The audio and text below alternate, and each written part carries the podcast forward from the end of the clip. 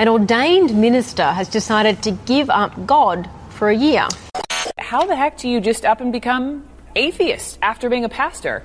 What I'm most worried about right now is figuring out how I can live openly and honestly. I am finally free to be me. I have no idea how to find friends or become a part of a community that's not religious. What does life look like after church, after religion, after God? That's you know that's that's it in a nutshell. This is the Life After God podcast, a conversation on the space between belief and unbelief and beyond, with your host Ryan Bell. Welcome back to the Life After God podcast. It's great to be with you. This is episode 68, and as always, I'm excited to share this conversation with you. The um, Life After God members community on Facebook is going super well. Uh, we're having some amazing conversations there, and it's been inspiring to hear everyone's stories.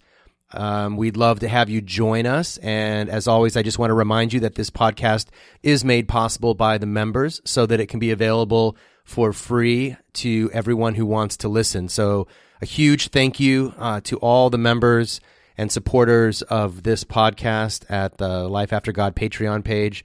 Members are those who contribute at least $5 or more per month on the Patreon page. If you would like to become a member and invest in the work of helping individuals form a vibrant life after God for themselves, you can go to patreon.com slash life after God and sign up today. Uh, I throw out a few members only perks along the way every now and then. It's a fun it's a fun space. You will get regular updates from me through Patreon as well as on the Facebook group. I want to say a special thanks to the four new members that have joined since the last episode Brenton, Christy, Fred, and Picha. You guys are awesome, as are all of you who continue to support this show faithfully month after month. Thank you so much for all that you do to keep this show on the air and free for everyone who wants it and needs it. So it has been quite a while since I put this much time into preparing for a podcast interview. I probably spent 20 to 30 hours reading and researching before talking to my guest this week, Dr. Christian Smith. Christian Smith is the William R. Keenan Jr. Professor of Sociology and Director of the Center for the Study of Religion and Society at the University of Notre Dame. Smith is well known for his research focused on religion adolescents and emerging adults, and social theory. Smith received his MA and PhD from Harvard University in 1990 and his BA from Gordon College in 1983. He was a professor of sociology at the University of North Carolina at Chapel Hill for 12 years before his move to Notre Dame, where he is today. Christian is the author of at least 17 books by my count, including the extremely influential book Divided by Faith Evangelical Religion and the Problem of Race in America, published in the year 2000. Uh, this book was really influential to me and helped shape my own sort of political racial co- consciousness uh, as it relates to the church back when I was a pastor. His new book that we're going to be discussing today is entitled Atheist Overreach What Atheism Can't Deliver. As Christian notes in the beginning of our conversation, there are three main parts to his book. In this conversation, I want to note that we only cover one section of his book. We took up an, almost an entire hour just talking about that. And if we had progressed into some of the other areas, it would have been a very long podcast indeed. But the part about atheism and morality, uh, the first couple of chapters of this book, is what we go over in this conversation. I also want to note something. Um, for some of you, his use of the word atheist in the title atheist overreach what atheism can't deliver might irritate you. You you might be thinking atheism doesn't promise to deliver anything. Atheism isn't a moral philosophy and really doesn't make any promises. It's simply a claim about the existence of god a position on the existence of god. I completely agree. I'd like to suggest a reason that he uses the word atheist in the title and throughout the book. Uh, first of all, I think the word atheist is eye grabbing and a, probably a marketing choice on the part of the publisher, which is completely understandable. Um, but his claim is not that atheism has within it particular moral claims. In fact, his argument is actually the opposite that atheism is essentially amoral and does not make moral claims. It's not so much what atheism can or can't deliver, it's a question of what particular atheist authors claim about the morality of human beings on naturalistic assumptions. So, from Christian's viewpoint, as we discuss in the episode, atheism roughly equals naturalism. And on naturalism, how good can we reasonably expect people to be?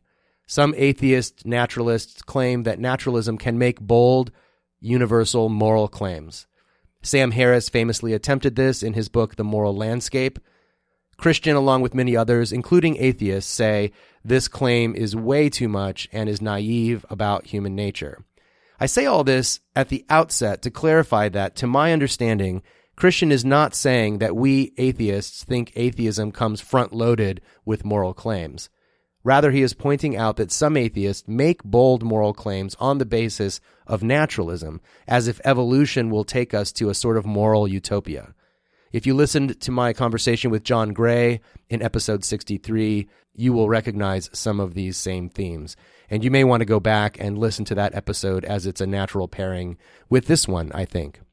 Finally, before we get into this conversation, a quick shout out to my friend, friend of the show, periodic guest host and social media manager for Life After God, Brian Peck.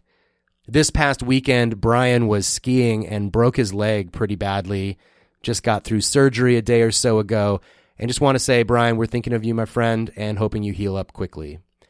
Now, without any further delay, here is my conversation with Professor Christian Smith. Dr. Christian Smith, welcome to the Life After God podcast. Thanks for having me. I look forward to talking together. It's been fun exploring your book, and I, I wanted to um, share a little bit of background. I, I, I heard about your book. I forget how. I'm always sort of searching the internet for things that interest me, and it popped up. And the name of your new book is Atheist Overreach, um, and we'll talk at length about about that in a moment. But I saw your name, and it seemed so familiar to me. I I have. Uh, several theological degrees, and I was a pastor for 20 years. And um, I thought, I wonder if it's the same uh, Christian Smith of you know making the Bible impossible. And then, and I thought, I wonder if it was about the same Christian Smith from the segregated churches on Sunday morning kind of uh, sociological book that was so popular a few years ago. And sure enough, all the same person. So. Yeah, um, divided by faith. That's me. That's you. Keep, can't keep me in one narrow discipline. No. I know. That was great. So I'm I was doubly excited to have a chance to talk to you because I've been an admirer of your work. I mean, you've been, I think, instrumental in um, keeping the church honest in a number of um, important ways over the years, and and now you've turned your attention and, and hoping to keep atheists honest, I suppose. So um, so yeah, so I'm excited to read it. Um, I'm grateful to have received a copy from the publisher, and um, it's a slim volume and and sort of you know fairly dense. Like you get right into it. So um, I, I, was really really excited to read it. And actually, i am familiar with some of the other works that you cited. Philip Kitcher was uh, on my podcast a couple of years ago mm-hmm. talking mm-hmm. about his book um, Life After Faith. And so, yeah, I now I really want to go back and reread his his book. But why don't we start by just uh, maybe give us a little bit of um, background on on this book? What made you want to write it, and what is your sort of sort of central point that you're trying to make, or that you a question that you want us all to consider? Right. Sure. Um, so I'm a sociologist, first of all. I, I'm very interested in philosophy and ethics and science but my disciplinary home is sociology. But I do sociology from a kind of a philosophically inflected perspective. And sometimes I turn that around and do sort of philosophy ish or social theory, at least from a sociologically inflected uh, perspective.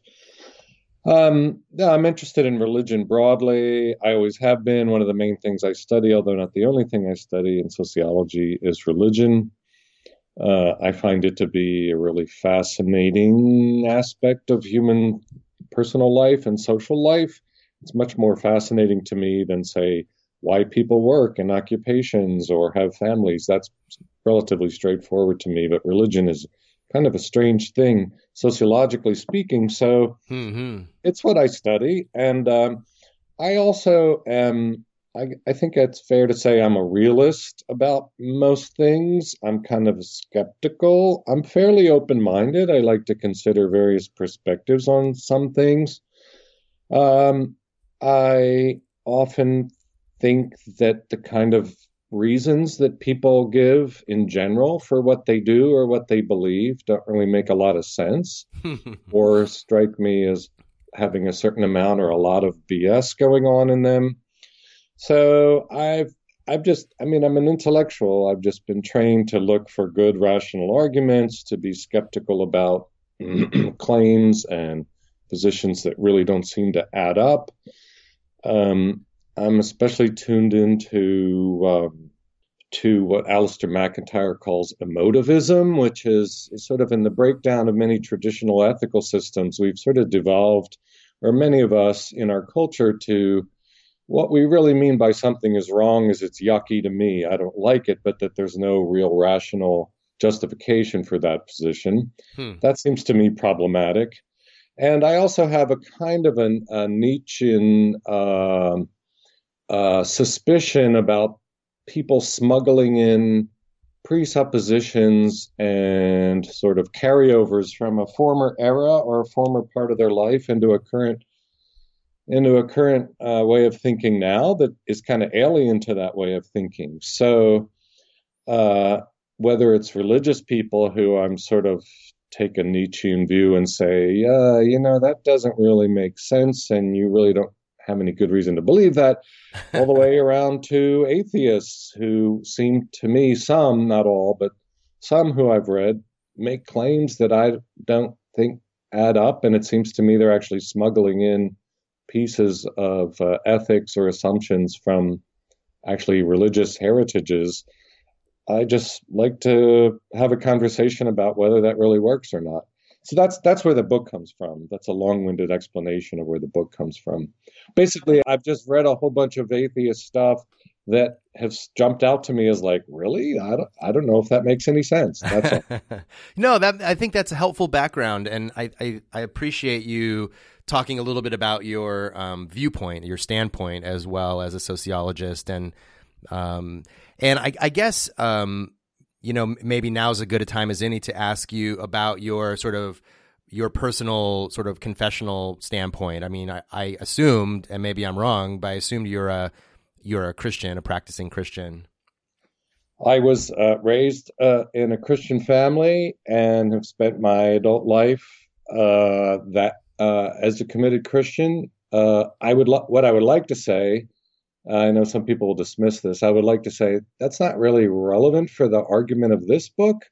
The thing I want to make clear uh, about this book is it's not a work of religious apologetics.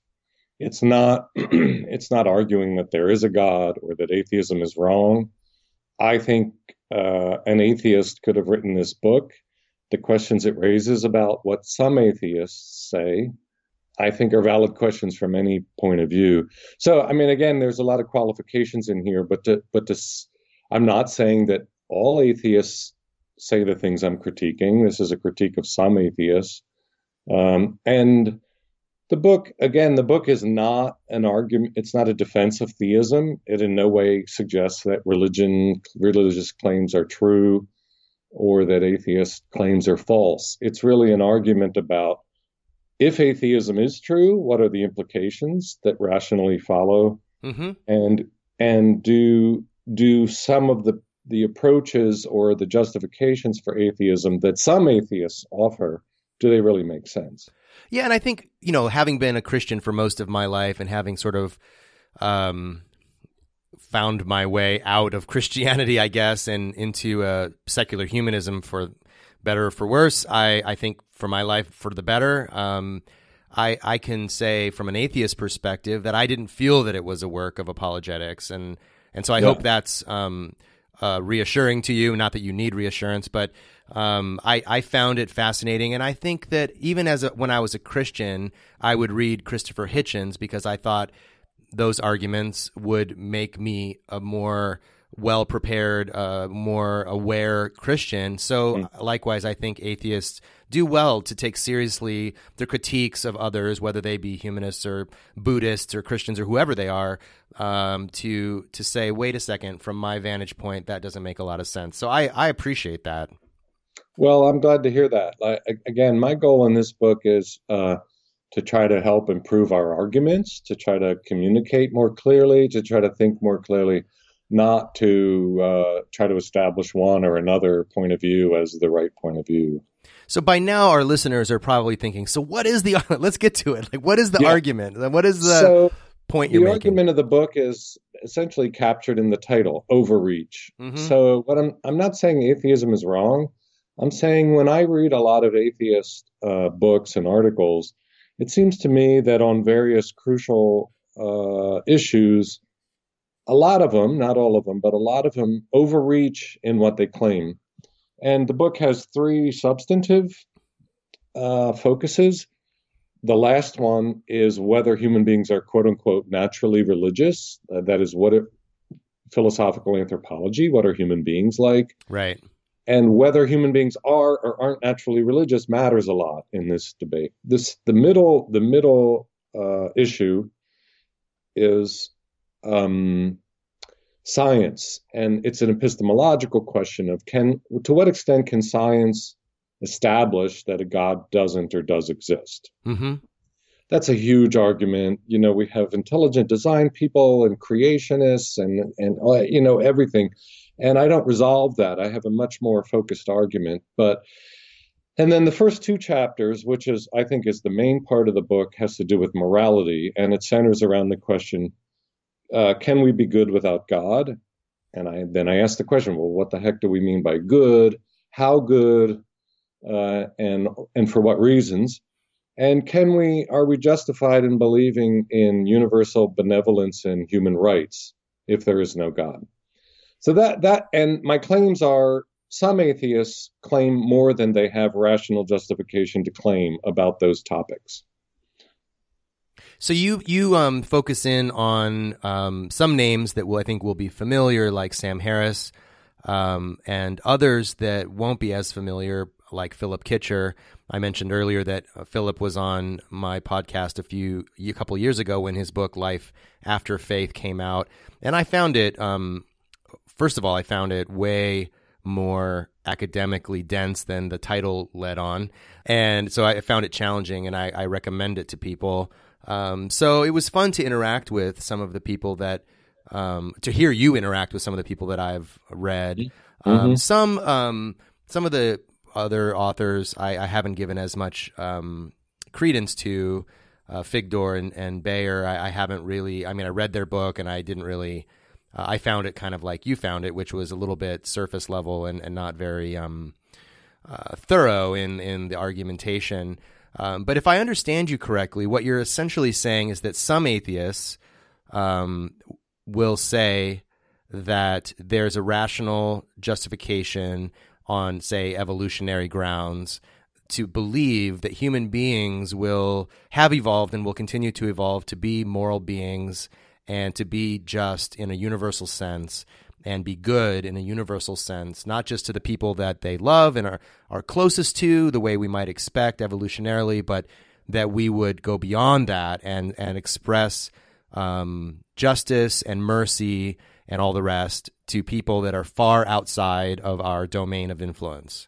Is that, do I kind of have it right there? Yeah, yeah, that's one way to put it. Uh, another way that's close to that is that a number of atheists who I have read basically say, look, we have really good reason to say and to believe and to act that even if there's no God, uh, we live in a purely naturalistic universe, um, we have reason to uh, to have a universal ethic of benevolence toward everyone, to believe that everyone has a dignity that must be respected and honored, that we sh- and uh, and uh, we should be altruistic. We should share material goods all around the world. Uh, that we sh- that we should honor the human rights, the natural human rights, not the not the socially constructed, but the real human rights of all human beings everywhere. It's a very very high standard.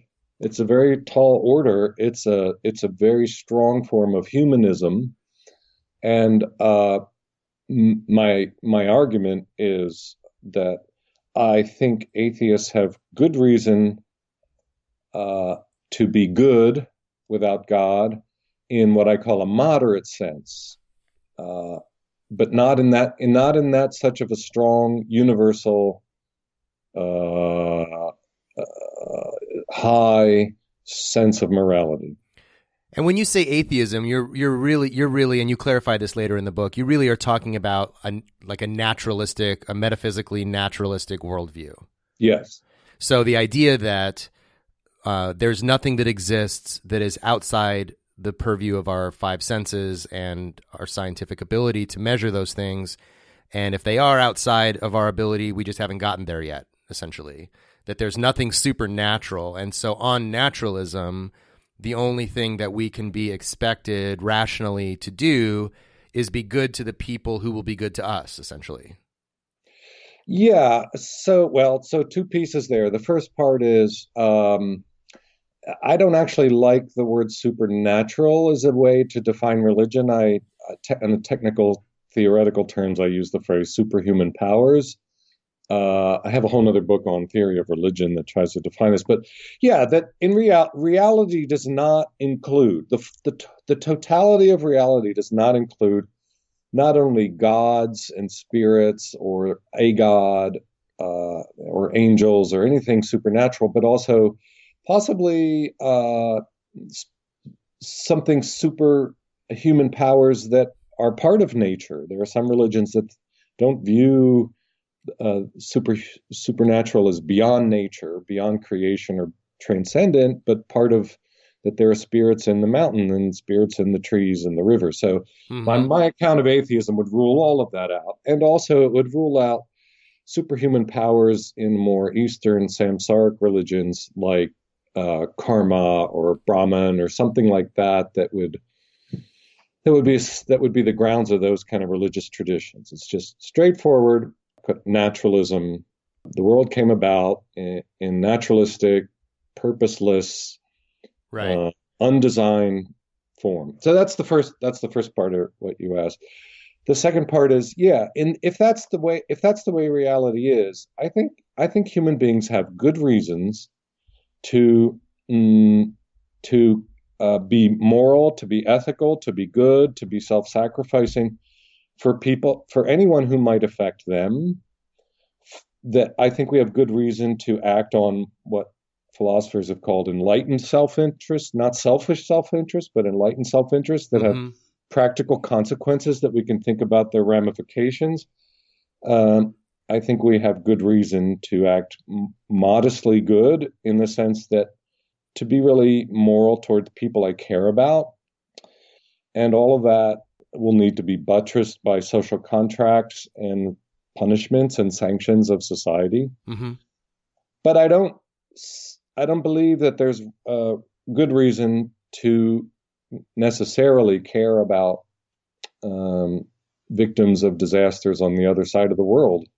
And yet, example. we do care about those things. And I, is is your? I mean, some of us do and you you, you, right. And i think you one of the things that i noticed throughout the book is um, sort of the desire perhaps uh, uh, this is a, a, desire that we all have regardless of our belief system to have a universal framework for uh, ethics and morality. So that it's not just some people um, because as you point out like the free riders will spoil um, this you know any system and and do spoil that system. And so you know some of us care and the question then becomes why do some of us care? And i suspect you might say that it is a holdover from ethical teachings that we've received elsewhere not from our genes or our evolution. Well I, I guess i would say two things about that. The first is i do actually believe that adam smith's uh, theory of moral sentiments is correct and that the whole uh, 18th century Scottish Enlightenment idea of moral sentiments is right in the sense of no, I think we have as as a species inherited through evolutionary selection uh, uh, an almost ineradicable sense of uh, revulsion toward seeing our fellow humans suffer. Right. I mean, it's not universal, and there are plenty of instances where human beings actually enjoy seeing other people suffer. But let's just grant that there is something we've res- inherited that uh, has to do with survival, it has to do with our tribe, etc. I do think there's something really elementary in in the gut of most people that you know just to see other people suffer, especially meaninglessly, especially if they're innocent. I think that's there, right? Uh, and that that affects ethics. I mean, that seems to me undeniable.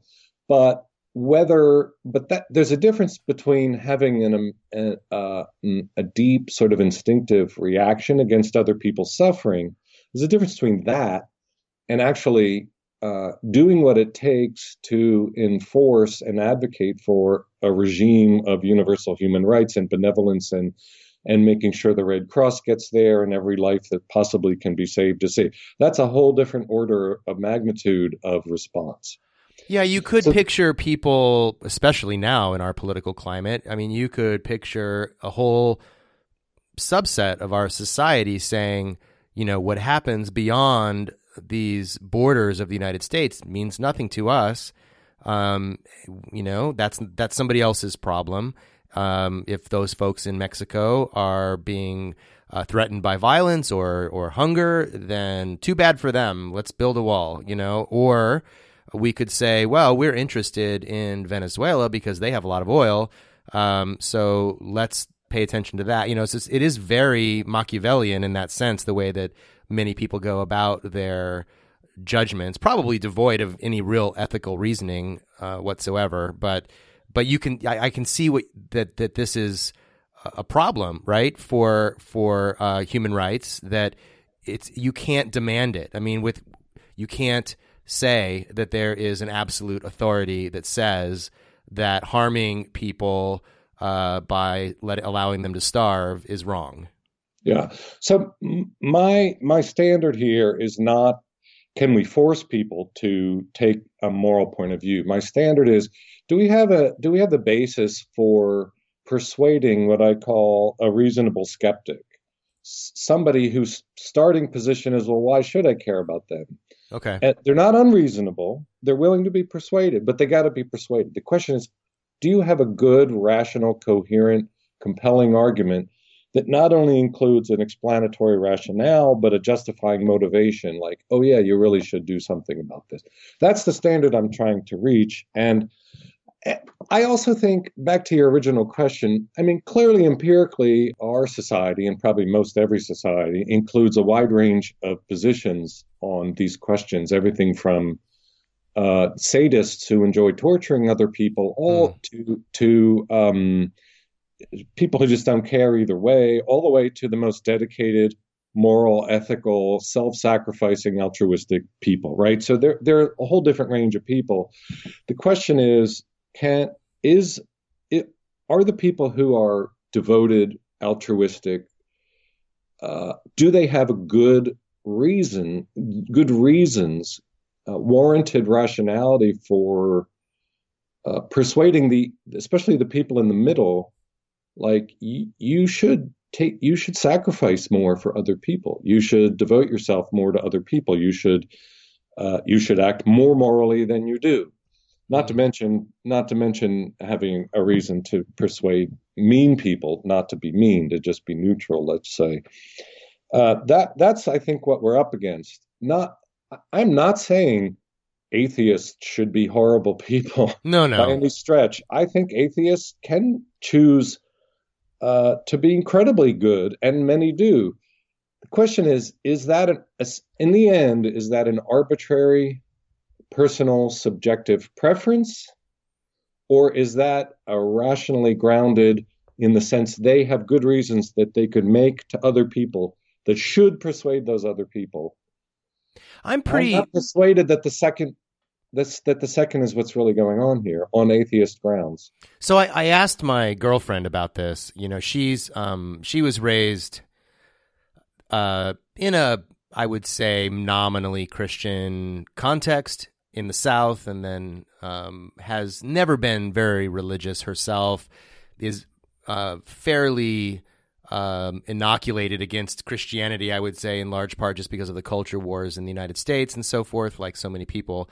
So she's not predisposed to be Christian, but she definitely uh, is not, tells me she's not an atheist. And I said to her, you know, we're trying, this is what I'm going to be talking to you about, this is what the book's about. And and she said, that doesn't make sense to me. She said, I, I just figure because people are human beings, they should be treated fairly.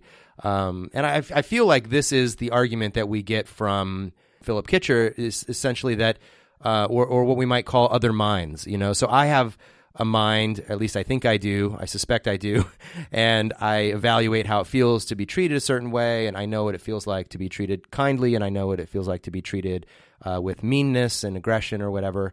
And I know that other people probably um, would feel the same way, and therefore I I want to treat them with dignity and respect because that's what I would want. I don't have a an objective sort of platonic source for my sense of uh, you know the dignity of people. It's more it's more subjective for sure. It's definitely based off of my sense that i want to be treated with dignity. But so why isn't that compelling to a reasonable skeptic because I, I feel like i know some pretty quite a few reasonable skeptics that that that argument is convincing to them Right. Well, I guess I would say two things. One goes back to what you alluded to quite a while ago in this conversation. That is, I think it's very hard. Uh, I, I'll put it bluntly. I think those sensibilities, I don't think it's a reasoning that works there. I think it's a sensibility. I think those sensibilities are riding on the continued currents of some millennia of um, inherited cultural inheritance that's powerfully influenced, not entirely, but powerfully influenced by things like uh, Christianity and and and ancient Judaism and and contemporary Judaism, for that matter. In other words, there's a lot of um, there's a lot of religious baggage that's that's that's helping to sweep that along, which makes it as a sensibility makes sense. So, is part of your argument then that the part of the atheist overreach? It sounds to me like is that a, a kind of an unwillingness to acknowledge mm-hmm. the breadth of history that's informing ethical uh, philosophy, um, and some the part of the, maybe the overreach. Another way of putting it, and obviously tell me what you think. part of the overreach is this sense that totally independently from religion we can arrive at these things, or not even independently from religion isn't the right way to say it. Maybe just historically out of context it's it's exactly something like that. And if I worry about these things, here's what I worry about. Um, by the way, as an aside, I'm not suggesting that religious people are so moral and act so wonderfully. This is really a philosophical argument about good reasons, not the way things actually necessarily shake out. But, well, that's a question I want to get to in a minute. Okay, so yeah. we'll, we'll, get to that in a minute. But um, I guess what I'm saying, the, the way I think about it is people today who who've been formed by the cultural inheritance we have now these things may make sense to them may be intuitively obvious well why, if i don't want to suffer why should anyone else have to suffer but if these things are in fact dependent upon a, a, a cultural her- heritage of religion by the time our grandchildren and their children come along those if those inheritances have been sort of put aside, it may not make any sense to them. They may, quote unquote, wise up and say, "Why should I? I mean, what I what I care about is my not suffering. And why should I care about the not suffering of people in Indonesia after a tsunami? What does it matter to me?" And I personally, as as hard as I've thought about it, I cannot come up with a persuasive reason uh, to argue them otherwise. Yeah, and it's not about like, like you said, it's not about forcing people to do things they don't want to do, but it is sort of about convincing them, right, or compelling them not by force but by argument that that they at least should recognize, yeah, I shouldn't be that selfish. And um but there's a limit too to like how much like I can do. Like I know me best, so I know how much money I make and I know where I live and my expenses and so forth there's a limit to how much I can do. And so there's a part of it that's like like you said it's motivation it's like my heart is in it like the sensibility is there that you know when i hear about children in yemen suffering or you know anyone in yemen suffering i my i'm moved by that i don't i don't have it within my capacity to do anything about that um, other than maybe call my legislators but maybe even that's not something people are doing right they're not even compelled enough to do that Yeah. So uh, there's the practical question of what actually can we change. But uh, the one thing I want to draw our attention back to are the writings that I'm engaging. Mhm. Kitcher says explicitly, and uh, sorry, I lay this out in the book, we need to restructure our institutions of modern society to redistribute go. resources. yeah Uh, we need to change, I mean, basically, we need to change our civilization so it's one of equality, egalitarianism, sharing, equal rights, etc. That, that's a that's a high demand. The question is, a lot of a lot of re- reasonable skeptics are going to ask, why should I do that again? Right. No, I hear you because I think, and I think, you know, Marx had this notion that this was inevitable, that there was a kind of, uh, you know, to borrow another expression, like an arc of history that was bending a certain way. And, Mhm. and that, you know, a kind of, uh, proletariat of the workers would emerge naturally out of, uh, a kind of an evolution, so a social evolution. Um, and, and I'm, you know, I'm a humanist who, um, you know, I'm fond of saying like, for me, my transition from theism to humanism meant there were no more promises. Christianity had promises.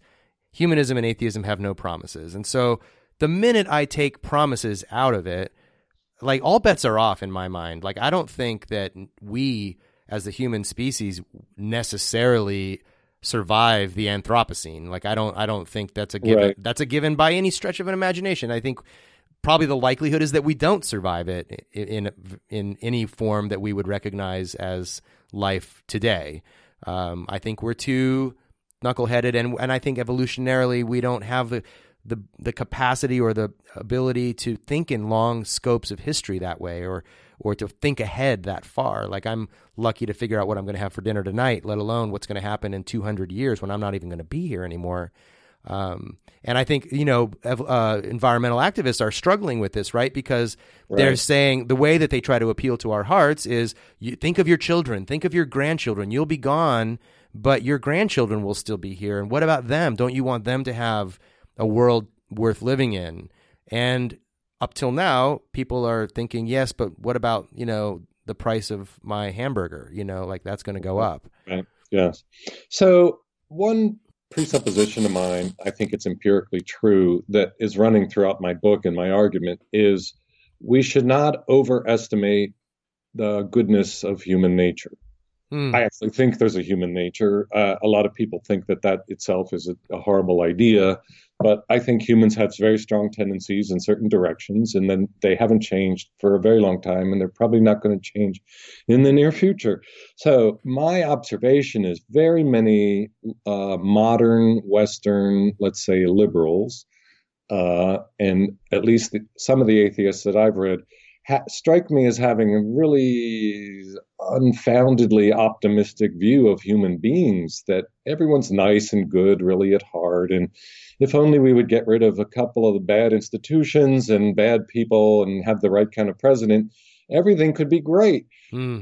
I just think that's completely naive. And and so I think again an, another way to look at my book is I'm trying to raise arguments so that all these naive liberal atheists don't wake up in the future in a world that's barbaric and that's bar you know that that feels very regressive. It seems to me that very easily possible. And so if there aren't really good reasons to be able to offer here is why we should care about other people. Here's why we should be committed to egalitarianism and dignity etc and rights.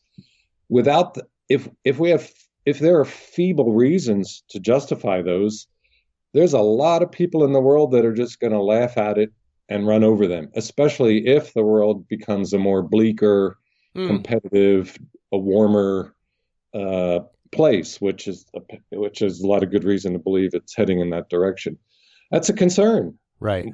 if we're if we're naive, uh, like Charles Taylor, the philosopher Charles Taylor Hmm. says, we've over we've overstretched the, our moral resources that we're relying on. We should be more realistic.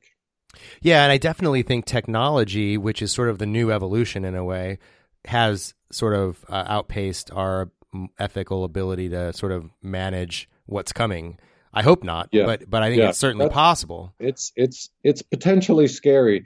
And I think, you know, when 9/11 happened, a lot of people were shocked that somebody could be that bad to do that. And even when Donald Trump was elected, a lot of people were shocked that somebody could support them. And uh, I believe me, I'm absolutely no Donald Trump fan, but the reality is there are a lot of people that are not happy, humanistic, liberal, Sure. nice people. Yeah, there's a lot of nihilism out there. You know, it's. Uh, I I really was waiting for you in the book to bring up Steven Pinker and and Bill Gates and those guys who who um you know really are optimistic. You know that hey, life's getting better and it's just getting better and you know or like I heard Michio Kaku once give a lecture and. And man, I, I wanted so badly. My my desire to believe him was the ma- matched my desire to believe in God when I was losing my faith. Like I I wanted so badly to believe that all this stuff I had been taught was true because the people that believed it seemed so happy. They seemed so Right. content with this world in which, man, so and so died, but it's fine. They're going to heaven. We're going to see them again someday. And I just, I thought, gosh, it'd be so great to believe that again. And I listened to Michio talk about, you know, technology and the way that the universe is going to, the, the earth is going to advance and the way that technology is going to advance and everything's going to be great. And I was just like, I, I can't get there. I just don't know how to get there. Yeah, I mean, I, I, I, I, I agree with about half of what Pinker says, and I strongly disagree with about another half of what he Sure. says. But Yeah. Yeah. one perspective is, um, you know, prosperity makes it easier to be nice, and you know there are empirical studies about this. When Sure. there's economic growth, uh, there are fewer wars. Some people call it uh, fossil capitalism or carbon capitalism. It's Mm. it's been built on a very particular fuel source that now seems to be uh, creating new troubles. And if everything keeps being prosperous, then maybe things will be okay. But the minute things start to get uh, scare, we see scarcity, competitiveness. Uh, humans can turn awfully nasty pretty quickly. And uh, again, just repeating myself, then the question is what kind of cultural resources do we have to justify institutions and to persuade enough people we shouldn't become barbarians? we've talked about problems and the book is largely about overreach but what what is the you you spend a few pages talking about the advantages of, of theism or Christianity in in terms of um and like an all knowing God and and some ethical uh, norms or whatever like what what do you think is the best approach to this like how do we offer better reasons for people to be good Well, I don't think there's any magic bullet here, and I'm not. I wouldn't say here's the answer. Uh, in the end, what I end up saying is, if if you want to be an atheist, I think your best bet is Aristotle. But I read very very few contemporary atheists who take Aristotle seriously, and in the conclusion, I try to explore that. But I love that bit, by the way. I think Oh, that's really, you. and I think you know someone like um, you know Massimo Pigliucci would talk about Stoicism and stuff that predates even Judaism as being Yeah. resources.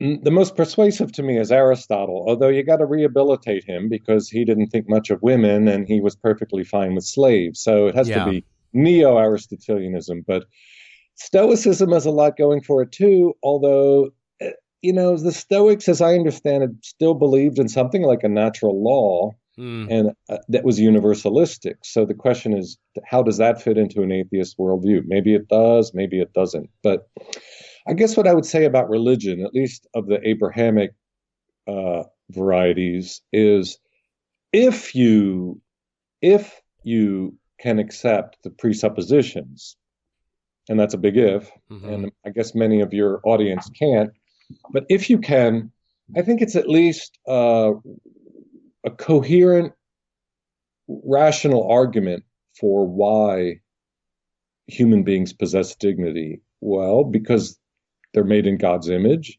and God loves every last one of them, and God called all of creation good. It, I understand a lot of people find all that nonsense, like talking about witches and unicorns. But if you can get on board the presuppositions, the argument for respecting other people, caring for other people, justice, dignity, rights, love, it, it's rationally coherent, it seems to me. And furthermore, it's universal. Like you can't escape it. You can't say, well, society has said this is the law, but ha ha ha ha, I can get away with it here. In the end, you can't get away with it uh, if you want to. And you shouldn't want to get away with it. You should want to be w- working with the grain of the universe rather than against it, so to speak. So I guess I guess that's what strikes me.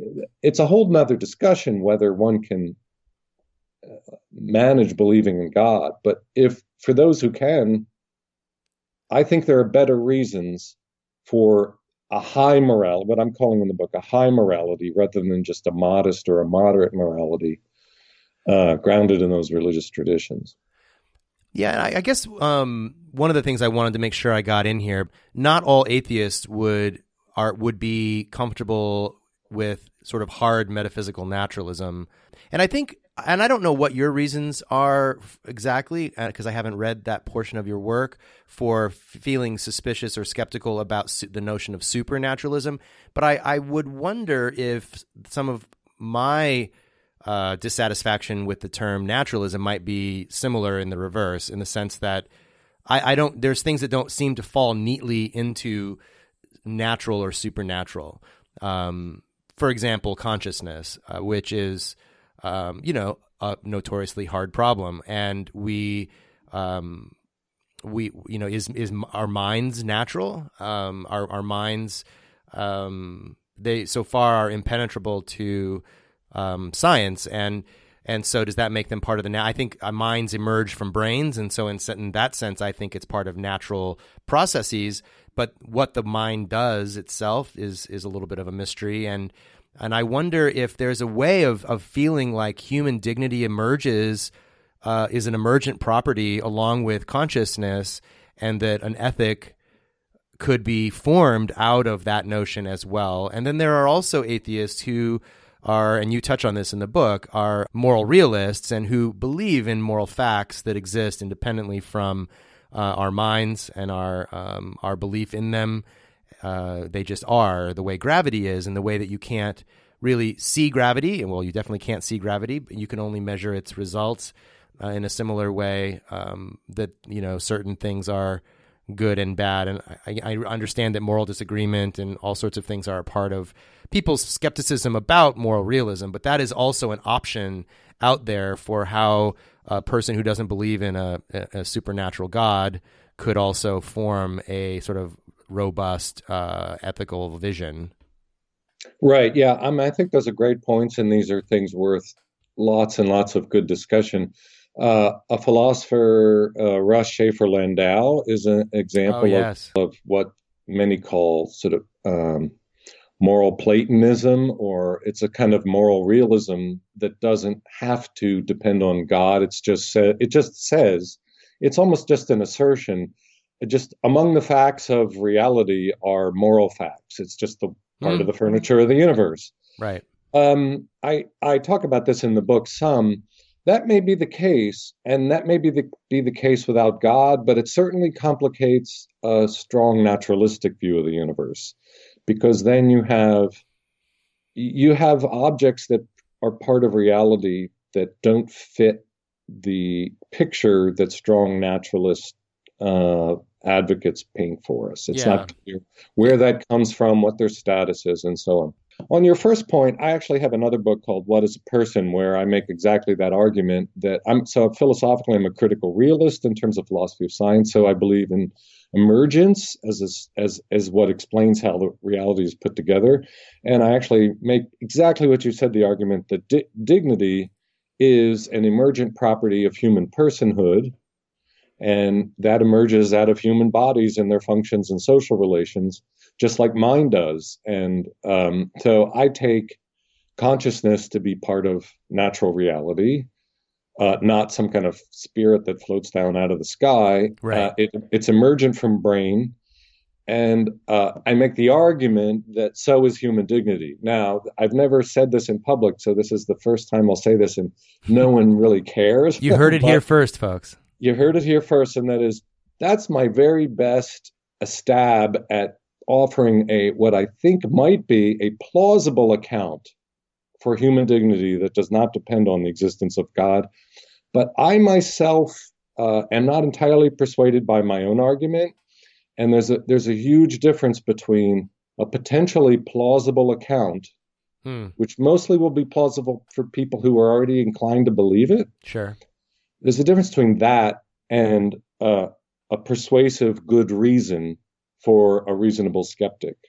I do not expect that argument to be uh, persuasive to a reasonable skeptic, which is unfortunate. yeah, and I yeah I know, and it's I I think it's it is the closest thing for me too. Like I want to be a more realist. I, I have a hard time getting my head around it, the same way I have a hard time getting my head around other non-physical or like God things like God and spirits and whatever. But I don't find necessarily that that convincing, which would lead me to my I guess my final question uh, before I let you go, which is that most people don't aren't rational in the way that they do really anything. I mean, we are rational to a to a point, but on an everyday basis, people aren't um, doing research, amassing reasons, and then deciding to be you know to be moral or not moral in different ways. Um, but so, what's the project here exactly? Like how how if people aren't really functioning that way anyway, aren't wouldn't a notional sense of why we should be good isn't that work for most people? I mean, how do people come at this? They're not coming at it the way you're coming at it. Right. Well, uh, here's what I would say as a sociologist. So Immanuel, Immanuel Kant sort of set up ethics for us as the fully formed, well-formed, rational male adult sort of face confronts situations and makes uh, rational choices. As you just said, that's not really how it unfolds in the real world. Uh, Right. From my point of view as a sociologist, we have social institutions and we have cultures that form us over our entire lives, but especially as children. The question is which which which kind of social institution should we have? Which kind of culture should we have? And those are not formed on a case by case basis. They're not formed in a straightforward, rational way. They are formed over long periods of time by cultural traditions, religious and otherwise. And even though most people do not approach rationality, you're correct in what you just said, in the way my book does. Cultures, in the end, need to have accounts. They need to have stories. They need to Mhm. have ultimately justifications. Why is it that we have welfare systems? Why is it that we care about the vulnerable? Why is it that we think X, Y, or Z is right or wrong? Why should we have? Why should we oppose wars if they benefit our nation, etc.? And so, in the end, we do have to have some people that can offer Sure. good, coherent, rational justifications. That's my view. Yeah. Some people will say I'm just being an intellectualist, etc. But I really think that's the case. Cultures are formed by ideas in the long run. Yeah. And do you think time has anything to do with this too? Like, I think if the reason I bring this up, and it's just kind of floated into my head, um, I, I've often struggled with the idea that humanism as a discipline or as a sort of worldview, if you will, is relatively new, especially by comparison to, say, Judaism or, or Christianity. No, I would say humanism comes out of Judaism. Right. no, exactly. And I think there's actually. You mean uh, a humanism of a non-religious sort? Right, exactly. Like, I mean, I think modern, contemporary, like American or British humanism is a movement, post Enlightenment, that type of thing. Mhm. Um, but I agree with you, actually. I mean, just to make myself clear about that, I do agree with you that these are all connected and that humanism grows out of. I mean, humanism is what happens to, say, Judaism and Christianity when science proliferates in a way, you know, and, and certain things become untenable. Um, that, now let me be a little argumentative. Wasn't there a lot of humanism in the Renaissance? And wasn't there a certain amount of humanism in the Greco-Roman cultures, even if it was barbarian in Of course. ways? Oh, yeah. In fact, I just so- talked to John Gray on a, a couple episodes ago, and he's all about the Greek and Roman, uh, Mhm, you know, mhm. folks who basically, I mean, he's super bearish on you know humanism and its claims. Right. You know, he he thinks that it's all a bunch of hooey. Like he. do- He, he gives us no no hope, I don't think. But Uh-huh, um, uh-huh. but I, I just wonder whether um, on on moral claims whether this emergent property, as you say, um, would make more sense if if we had been talking about it for two thousand years that way, versus you know God wants us to be good, and you know our societies are pretty well baked into that sort of worldview because it's been so many centuries of of that type of uh, of reasoning. Yeah, if I understand what you're saying, I think I agree in the sense of uh, cu- cultural categories. In the end, it's not even ideas, it's like the basic categories of cultures and civilizations. That the longer they have been ingrained in a culture and its institutions, the longer their half life is. So that even if you don't have the original beliefs that gave rise to them, they could still survive a heck of a long time. Uh, and uh, I would say belief in spirits and gods and such uh, have a lot l- a longer pedigree in human existence than um, than um, than modern humanism. That's Yeah. true. Even if modern humanism has deep roots. Right. Yeah, and roots that we frankly don't explore very much anymore, I would say, as humanists. But Yeah, there's there's too much lack of exploration. Like if you go back to the if you go back to the question of uh, human dignity and the and the UN Declaration of Universal Human Rights, Hmm. you know, there was a lot there was no consensus whatsoever about what was the basis of dignity.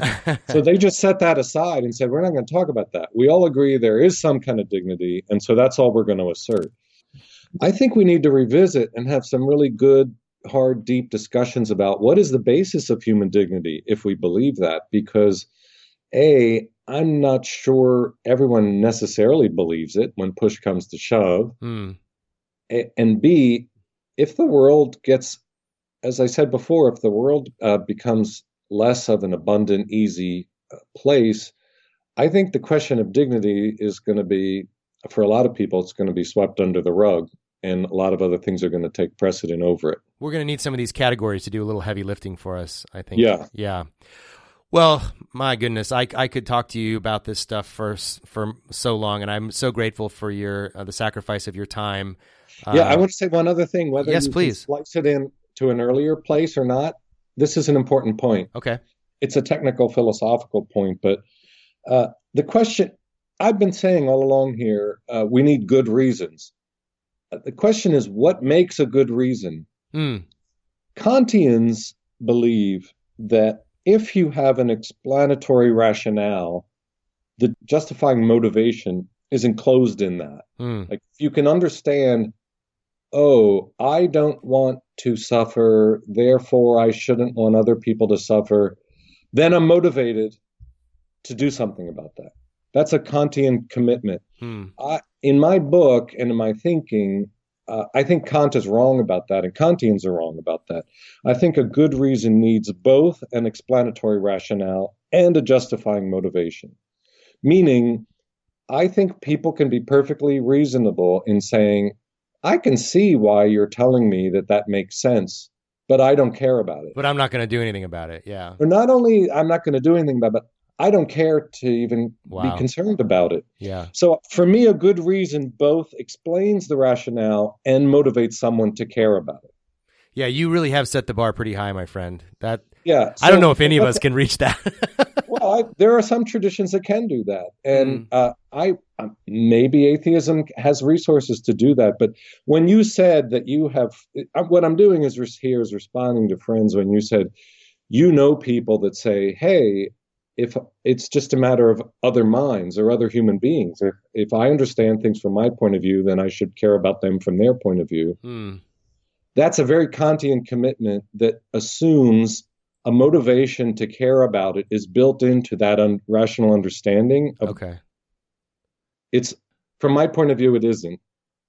Well, and uh, maybe evidentially it's not there either because there clearly are people. It's sort of how you started the book saying, like, can atheists be good without God? And you quote Mark Twain saying, believe it. Hell, I've seen it, you know? So I, Yeah. I think it's the same. As The an same. empirical fact, it's true. Right, exactly. People do, in fact, say, I see your point. I definitely should care about these people. I just don't. Yeah. And they're not sociopaths, they're just normal people. Yeah. hmm It is a big, disturbing problem. well, thank you so much for your book and for uh, all of your work. Do you have a website that people should visit if they want to dig in deeper? Not especially. I'm I'm not big on social media, but uh, I mean I do have a website at Notre Dame, and Okay. It has resources about critical realism if people are interested in philosophy of social science. But uh, Awesome. no, I just I just write books and have conversations. That's fantastic. Well, I definitely appreciate it. Yeah, I hope this book is received in the right spirit, and I hope it promotes uh, some good thinking and conversations. Well, I hope And- that this conversation will go towards that end. I, I think it will. Yeah, and believe me, I actually would be really happy if somebody could show me how I'm wrong. Well, maybe someone will take you up on that. We'll uh, we'll see what we can do. Maybe uh, engage in another like some more vigorous debate about it because I think it's regardless of which side or I don't know if there are sides. Maybe there's dozens of sides. Who knows? But what, no matter where you fall on these questions, there, I think we can all agree that it's a super important question and becoming Yeah. more important by the day. hmm hmm Well, thanks for your interest. We obviously only scratched the surface of these issues in the past hour, and I am eager to go much deeper into these topics, as I hope you are. If you have something you'd like to share, a thought that's come up for you, something that this uh, conversation has sparked in your mind, please write to me at ryan at lifeaftergod.org. I always love to hear from you. Um, share your thoughts. Maybe you read an article. Maybe you had a conversation with someone about this. Maybe you had an epiphany about this topic and you just want to share it with me. I would love to hear from you. And perhaps with your permission, we can share those insights on a future episode of the podcast. We will be discussing these issues in more depth at the Life After God Facebook group, so please join the conversation there as well. Instructions about how to join the Facebook group are in the show notes. A book I'm reading next on this topic is Science and the Good The Tragic Quest for the Foundations of Morality by James Davison Hunter and Paul Nedelisky. I'd also like to thank Aaron Rabi, co host of Embrace the Void podcast, for talking with me about many of the issues that I talked with Christian about in this episode. He was a big part of the research that I did the last many weeks. Aaron is going to be a guest on this show in probably two episodes from now. And if you're not listening to Embrace the Void, I highly recommend it. As always, I'll put links in the show notes where you can easily find his podcast.